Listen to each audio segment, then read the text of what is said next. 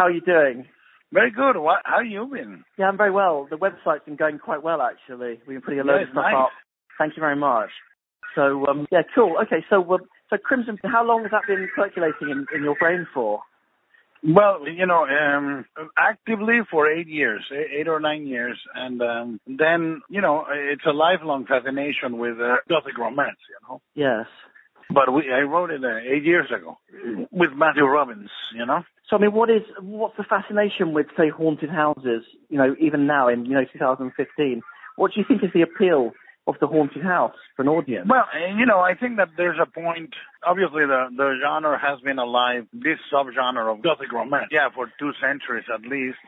But the fascination is, I think there is a transition that starts with Edgar Allan Poe and that Henry James uh, cements very beautifully, which makes it um, a rather intense psychological genre and, and one that is very revelatory of, of not only the house that is haunted, is the human mind. Is really is very very ripe for very strange character studies, and um, its value goes beyond just the superstition of ghosts. You know. Obviously, it was shot on set. What was the choice for that rather than shooting on location? Well, I knew that I needed to create the house to make it sort of a, not just a regular house because the, the, the movie the movie depends on a certain melodramatic style. You know, the actors yes. are going yes. the, the actors are going to be delivering lines that are not naturalistic, that are, that are not normal. The, the acting style needs to be a little heightened. Yes. And honestly, uh, you need to bring a little bit of that melodramatic flair to the visuals and the music and the Yes. audio design. So if you shoot this type of melodrama in, in a normal house, then, you know, I, I don't, I, I think it, it becomes a little more boring and Is it a question of control then that you're able to control the entire environment? Well, control and support. You you want to support uh, the actors uh, in their work, and you want to support the the tone of the movie um, with everything you can. And the, the the design is one of one of the elements that can be more operatic and more uh, exaggerated, more melodramatic. And obviously, I know that Charlie Hunnam left the project and Tom Hiddleston sort of replaced. I was wondering, I mean, obviously Hiddleston's a fantastic actor. I'm assuming it was kind of a fortuitous switch in terms of the actors. Um, you know, Charlie Charlie always wanted to do the movie, and he did it very beautifully. But the moment we lost uh, Benedict Cumberbatch, I, I immediately went to um, to Hiddleston, and he, he answered yes in le- Yes. in less than 24 hours. I mean, we I literally was I, I was without an actor for less than two days.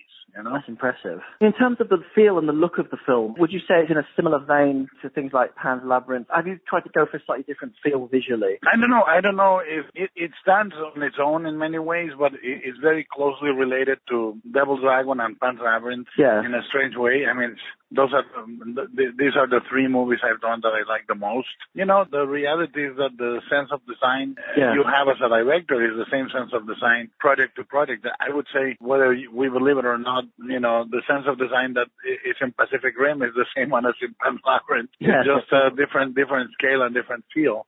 Uh, I was going to ask you very quickly about your five favorite haunted house movies.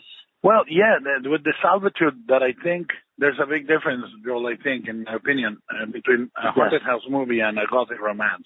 Course, I appreciate that. Yeah, you know, the, uh, to me, the uh, one of the great differences is a haunted house uh, makes the house itself malignant, yeah. and a gothic romance makes the house the representation of a character or Yes, characters. yes. You know? But that said, you know, I, I think the best haunted house movies are The Uninvited with Ray Milland, The Shining, The Shining by Kubrick, The. Haunting, The Haunting, Robert Wise. I would say uh, those are the top three. You know. Yes. Your last movie was Pacific Rim, and, and obviously you've moved on to sort of back to horror. In horror, the subject you feel the most comfortable uh, working on as a director. Well, you know, the funny thing is that I'm more interested in the visuals of horror Yes. than in the mechanics. I, I actually think that uh, what attracts me to gothic romance is that it's very similar in many ways to fairy tales. You know. Yes, definitely. It has the same sort of uh, core, pure character of uh, almost like a princess uh, falling in love with a dark prince, going to a castle. You know, Yeah. it has it has many of the dynamics of uh, a fairy tale. So Crimson Peak does have some fabulous elements in terms of the, the plot and the script and the feel. Oh yes, no, the one most definitely has supernatural agencies. You know, the ghosts, uh, the ghosts are real. You know, we we executed them with uh, real makeup effects and and actors, and you know, uh, it, it's not just um, there is no no no no element of doubt. Are they real or are they imaginary? The movie opens.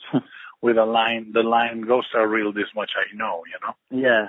So did you mainly use physical effects rather than CGI then on the movie? Yeah, When- no, it, it was. It uh, it was part of an effort to make the movie feel handmade. You Yeah. know, uh, we were very, very careful with the wardrobe, with the sets, with the makeup effects design to make sure that the audience understood that these were physical, you know? So I suppose that the appeal of, of gothic romance is because they are very character based. You know, that's why they continue to appeal to people. Well, in my opinion, in my opinion, yes, they they are very character based, but the characters also operate at a symbolic level, uh, in the same way that the locations and the settings operate at a symbolic level. I always feel that in Gothic romance, geography is destiny. You know, Yes, yes. uh, you know the the the way the Moors define, you know, uh, Heathcliff, so to speak. You know, yes, yes. in the same way that uh, London would define another character, or in, in the case of Crimson Peak, in a very Henry James way, Edith is very much America, and Yes. the Sharps represent England, you know? Yes. So it's about the old versus the new world, basically. That's the kind In, of in many ways, because because I think that Gothic is also a genre that remains from its birth about the past and the present, you know, Yeah. or the future. Yeah. Crimson Peak is a very ambitious film yeah, with a big budget and a lot of shoots. Are you intending to go to something a little bit more intimate and a bit smaller uh, for your next project in terms of movies? Yeah, I, I mean, the curious thing is that obviously, and like in every movie I do, the the budget of Crimson is, if you compare it to Pacific Rim, it's a smaller. Yeah. You know, it's a fifty million dollar movie, but it is uh, nevertheless a complex movie uh, visually and and, and Yeah. artistically. And I, I'm hoping to go and do a small one Oh, okay. next. You know. And with a project like that, which has a reasonably modest budget, you know, compared to some other movies these days, do you think that it makes you think a bit more laterally in terms of solving problems? So, for example, if it was like a big Hollywood movie, you have 200 million, obviously, you throw money at it. But if you only got 50 million to play with, you have to be a little bit more Well, lateral. it's always been my impression. I always have bigger ambitions than the budgets I'm given. yeah, of course. You know, even even in something like Pacific Rim, Yes. the ambitions and the scale we wanted was to make it look like 250 million or you know Wow. uh, much larger. And Yes. and in the case of Crimson Peak, I've never ever ever had a movie where we have been able to, as you say, throw money. at. How involved are you with the, with the strain in terms of the day-to-day running of the series? Well, uh, after the first season, you know, it's Carlton that runs the show. Oh, oh okay. Yeah, he's very much the showrunner. I Yeah. I I am involved in in uh, the the visual effects design, uh, Color correction. I shoot little pieces, but the general oh, Okay. direction very much is Carlton because I cannot run the show and have a, a, a directorial career. There's no news about Hellboy 3 as yet. I mean, is something you still like to pursue? And I know Yeah, no, the only the only conversations going on about that are with with Ron, between Ron and I. Oh, okay. I mean, what's the what's the rights situation with Hellboy at the moment? The rights reverted to Larry Gordon. So we could Larry- take it to another studio then potentially. Yeah, he could take it to another studio or do it in a different way. He doesn't Yeah. need to involve anyone but I would, Mike I, would, I, would love, I would love to see a third Hellboy. I think it would be so. En- they were so enjoyable. The first two, I'd love to see. I know you would as well. I would too, yes, very much so. So the project you're working on, I mean, obviously it's probably early days. It's a bit more of an intimate project. Yeah, but it's early days, as you say. Of course, yes. I, I, I rather reserve the chance of changing my mind. No, no, that's fair. And Mountains of Madness, will we ever see that? I, I hope so. I mean, that, that I'm not giving up, you know? I'm going to No. keep working until uh, hopefully we get it made. So Crimson Peaks, is it simultaneous release? Is it the middle of October, US and UK? I think it's everywhere except in the eastern, in the east, and in like Japan, China, Korea. th- That is later. But for now, everything is at the same time. Yeah. So hopefully a good reception for that. Knock on wood, man. Th- thank you again. It's always always a pleasure. I know this trip's been a bit of a nightmare. So uh, Yeah, it's been very crazy. Well, next time I'm in London, I'll let you know, my friend.